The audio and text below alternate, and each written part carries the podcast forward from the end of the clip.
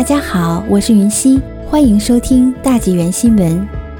包机飞御空接种疫苗，前博彩公司总裁被控。两名包机前往御空地区违规接种疫苗的温哥华居民，因违反当地法律而面临刑事处罚。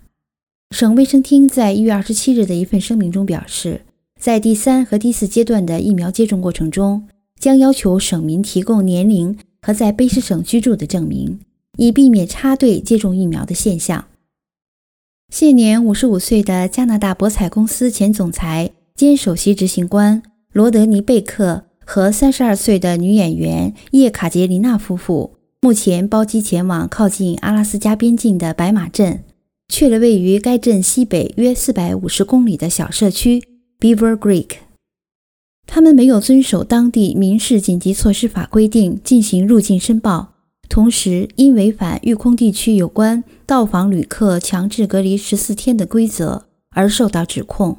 每项指控的罚款为五百元。贝克夫妇还可能面临六个月的监禁。据御空社区服务厅长约翰说，这对夫妇在一个流动疫苗接种诊所声称他们是当地汽车旅馆的新员工，因此接种了第一剂莫代尔纳疫苗。由于育空地区的许多居民距离医疗机构数小时的路程，省府优先为该地区居民接种疫苗。卑诗省卫生厅在给 CBC 新闻的一份声明中说，这对夫妇只能等到符合其条件后再接受第二剂疫苗。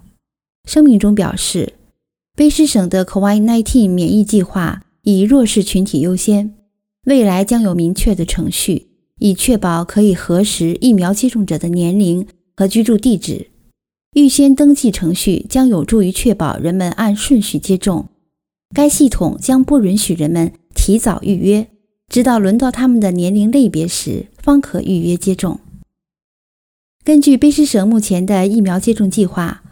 高危人群和大多数老年人将在四月前接种疫苗，年轻成年人有望在夏季接种疫苗。